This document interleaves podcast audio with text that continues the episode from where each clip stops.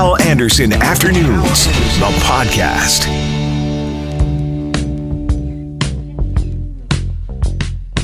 Joining us now, Shannon uh, Shannon Sampert, a political scientist and columnist. Shannon, good afternoon. Good afternoon. Thank you for doing this. Happy New Year. Thank you. Thanks for uh, thanks for having me.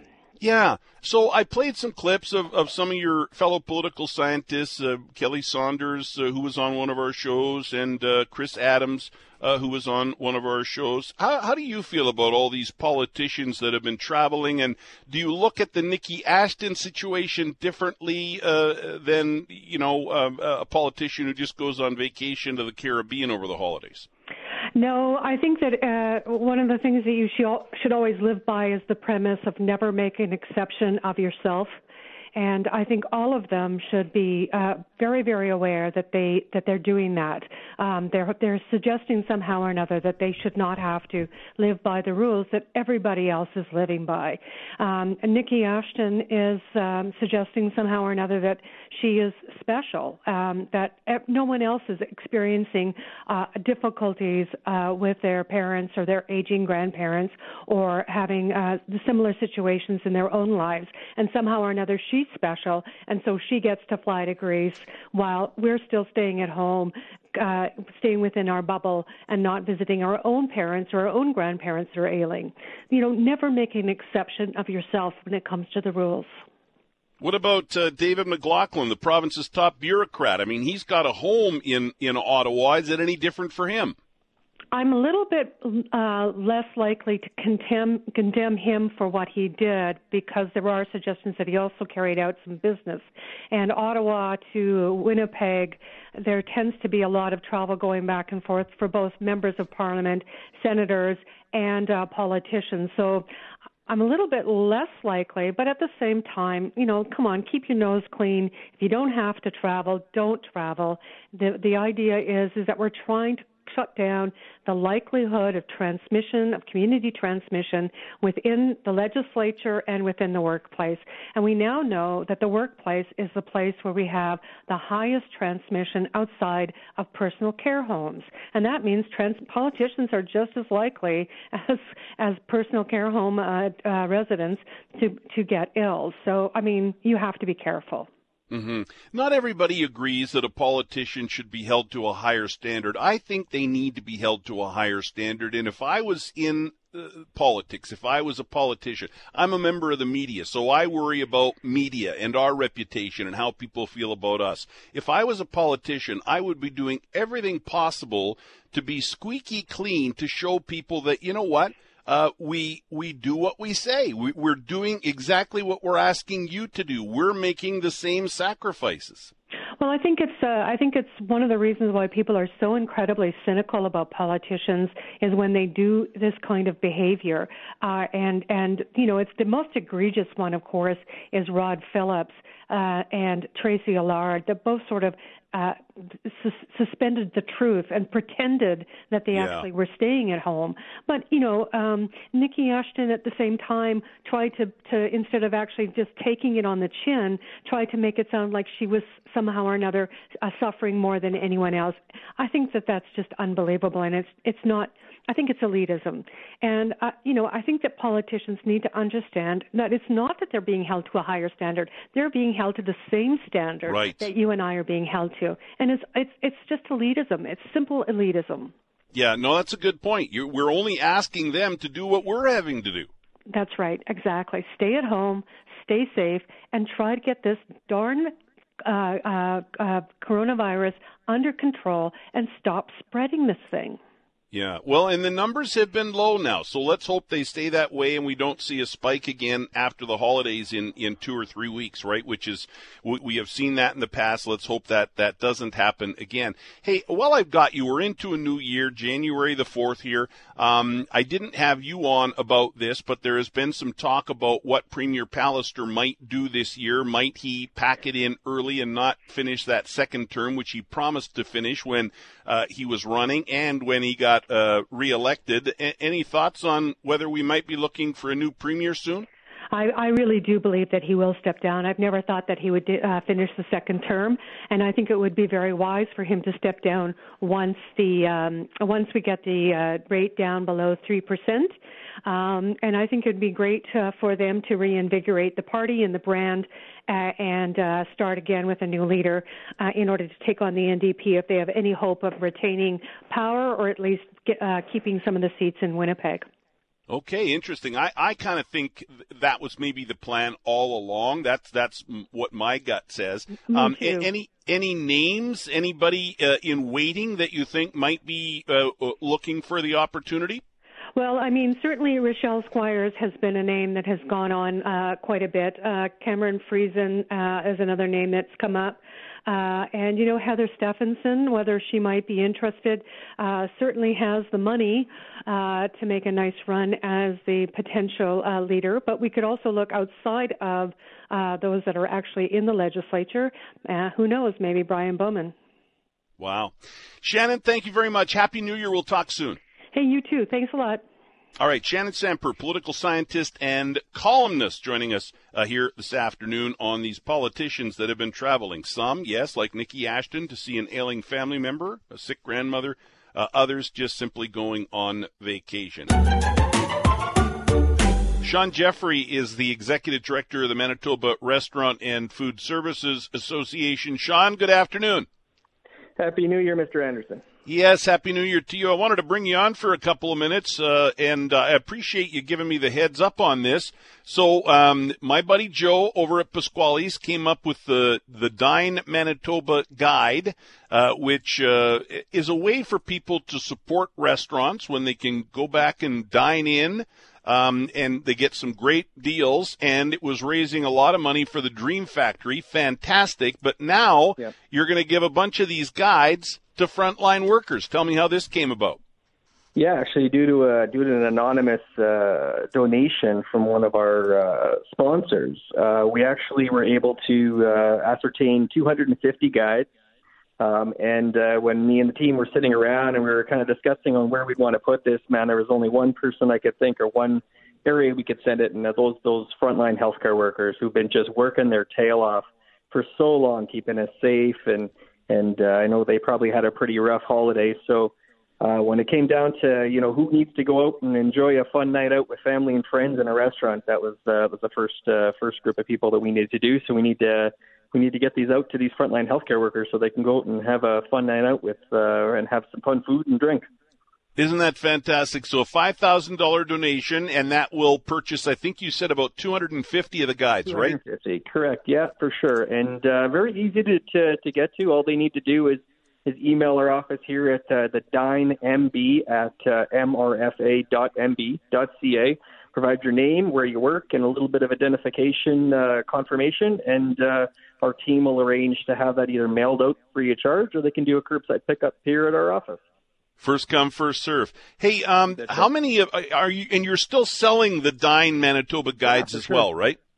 Absolutely, yeah. We're we're very close to hitting our uh, hitting our goal, of, but uh, we need Manitobans' help to get this uh, to get that uh, goal achieved for the maximum uh, donation to the to the Dream Factory. But uh, we're getting very close, and Manitobans, like they have since day one in COVID nineteen, have supported our industry and continue to support the industry, and uh, we thank them for that. And these things were flying off the shelves over the over the holidays, and uh, but yeah, we really want to make sure that we get these out to these healthcare workers because I'm telling you, it's it, they have really done such an exceptional job during this time keeping us safe, and so many of them have sacrificed so much that you know we we uh, as the industry really want to say thank you, and this is our way of doing that. Mm-hmm. No, it's it's fantastic, and you're right, man. You know, Uh, yes, the healthcare workers. There are so many frontline workers. I mean, people working yeah. in grocery stores, truck drivers. I was texting with a truck driver today. I mean, when you think of all the people that have gone above and beyond uh, through this pandemic, but yes, especially healthcare workers, and, and I'm glad you guys are doing this. I think it's fantastic. Hey, so we're getting ready for the restrictions to be updated on Friday. This isn't why you came on, but I want to ask you mm-hmm. because. I've been saying now, uh, and I said this last week on on Thursday, my last show on the air uh, before uh, we entered into 2021. And, and I was saying then, and I believe now, that I think we can adjust the restrictions to allow restaurants and other businesses, but restaurants mm-hmm. especially, um, to operate at some level beyond uh, where they're at now, which is basically just uh, pick up and, and take out. Yeah. I think we can do it safely. I don't know how that is. I'm leaving that to the experts, but that has to be your mm-hmm. hope as well, eh, Sean? Well, absolutely. Yeah, you know we've been we've been under you know monumental restrictions since November second, and for pretty much almost ten months to be with some restrictions one way or another. And uh, you know our our industry is is just I think we're coming near the end of our rope here, and uh, but uh, going into 2021, we need to start off 2021 with a smile. You know we've had a lot of a lot of uh, heartache and disheartenment during in our industry during 2020, so we want to put that behind us and we want to look at 2021 and going forward in a positive way possible. And wouldn't that just be wouldn't that just be awesome if we could get our restaurants back opened up in some capacity, right? Because yeah. obviously the number one goal is keeping Manitoba safe. But uh, I think that you know we definitely agree with you. This is our message to government, and uh, we'll continue to ask to be involved in that uh, conversation. Um, you know, we've asked since day one to be involved in that as being the experts, and we want to make sure that uh, that we can provide every way possible on how you can go to a restaurant. Uh, and dine in in the in the safest manner possible. So um, we're definitely looking forward to the announcement. We're looking forward to getting feedback from government on whatever decision they do make and being involved in that process. But uh, we hope that Friday is a sunny day, some good weather on the horizon, maybe patio season. I don't know. Yeah.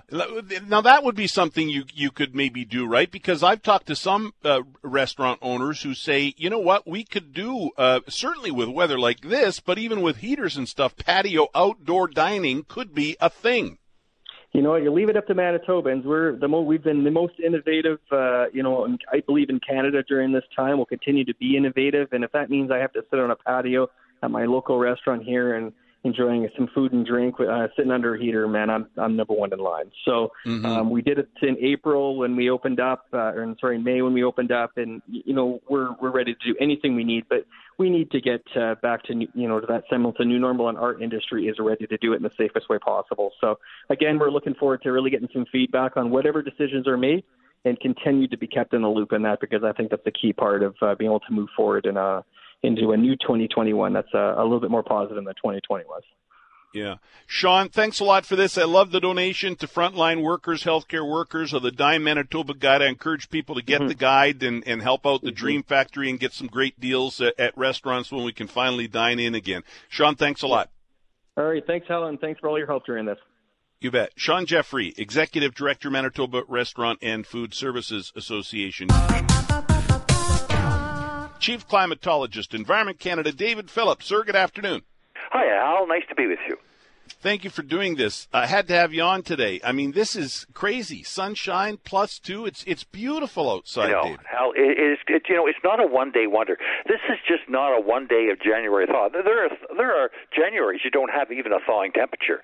So you know, plus two. I mean, the record for today would be 2.6 back in 20 and 2007. So you're you're clearly in that that realm of of warmer the, of of near record.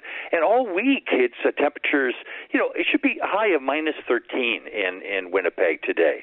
Instead, it's plus two. I mean, you could do the math. That's uh, 15 degrees warmer than it should be. And all week, even when it cools off on the weekend, it's still going to be five to seven degrees warmer than you'd expect for this time of the year. And it was like that in November to some degree, and clearly that way in in December. We saw December. I think it was the warmest uh, December in 25 years. And so everybody was thinking, "Oh my gosh, La Nina." Uh, they'd heard about it. It was a strong episode, and and September and October were pretty cool in in Winnipeg, and people thought, oh, oh, it's arrived. You know, it's going to be a tough, long winter. But honest to God, Hal, at the beginning part of winter, we've we've got almost to the halfway point. Next week is what I call the halfway point of winter. It's when we in Winnipeg get what we call the dead of winter. That is, the temperatures fall and they reach that point, and then they begin their slow, relentless rise upwards. You haven't been punished at all by by winter-like weather. It, it's it's truly um, uh, it's been very consistent, re- relentless.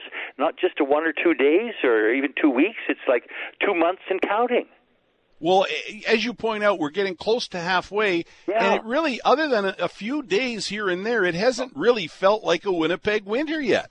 No, it hasn't felt like it. I mean, it's looked at like it at sometimes. You've got that snow on the ground, yep. but um, it isn't really. I mean, often you can, often people in Winnipeg said, well, if we can get our first snowfall say after Halloween and then and then uh, sort of melted by Easter. Well, my gosh, it's it's not been a, an issue at all. These balmy temperatures have been really it's been the layered down look, not the layered up look in uh, in Winnipeg, and and it just absolutely uh, is uh, what we're seeing.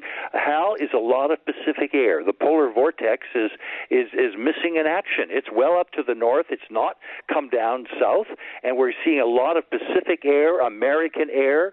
Pressure patterns are set up that you're getting more of a southerly flow, and uh, so so quite mild, and and certainly like this week, there's no weather in the scene. It's just a whole week of balmy temperatures, unseasonably mild, and and no storms or or um, you know things to uh, to cause you to be storm state or anything like that. It's it's pretty pretty good, and and of course you know how every day like today means winter is that much shorter, and um, and so I really think the now hey if you ask me about the the rest of the winter, I would say that our models are showing um, more of the same for January. We don't see any any um, uh, Siberian air coming down over Manitoba, um, and um, I, I think whether I you know maybe the second half of winter will be uh, you know colder than the first half, but that's because the first half has been so uh, so unlike what you'd normally on the prairies. And and as I said, you know, a lot of people were talking about La Nina, and I've looked at La Ninas.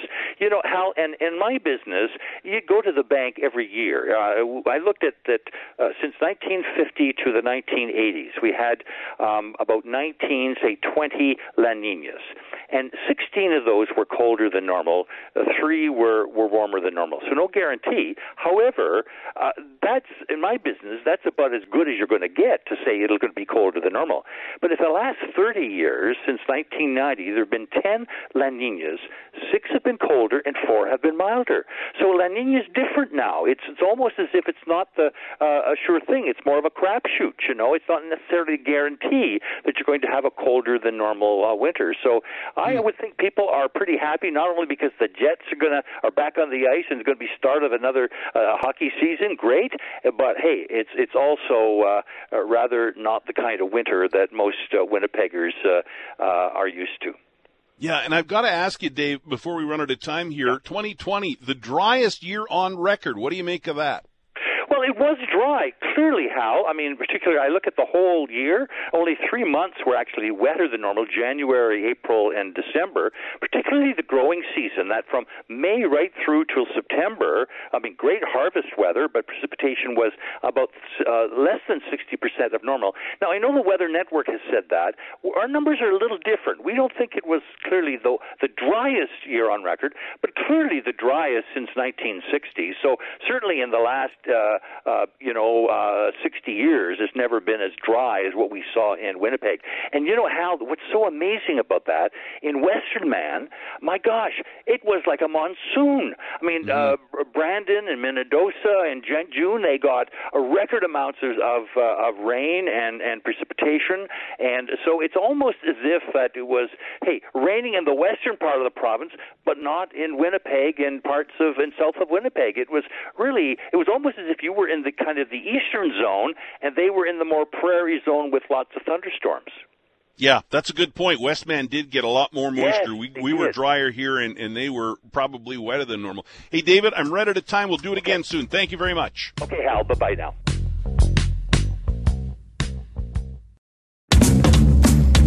Hal Anderson Afternoons, the podcast, is available on Apple Podcasts, Google Podcast, and anywhere you find your favorite podcasts.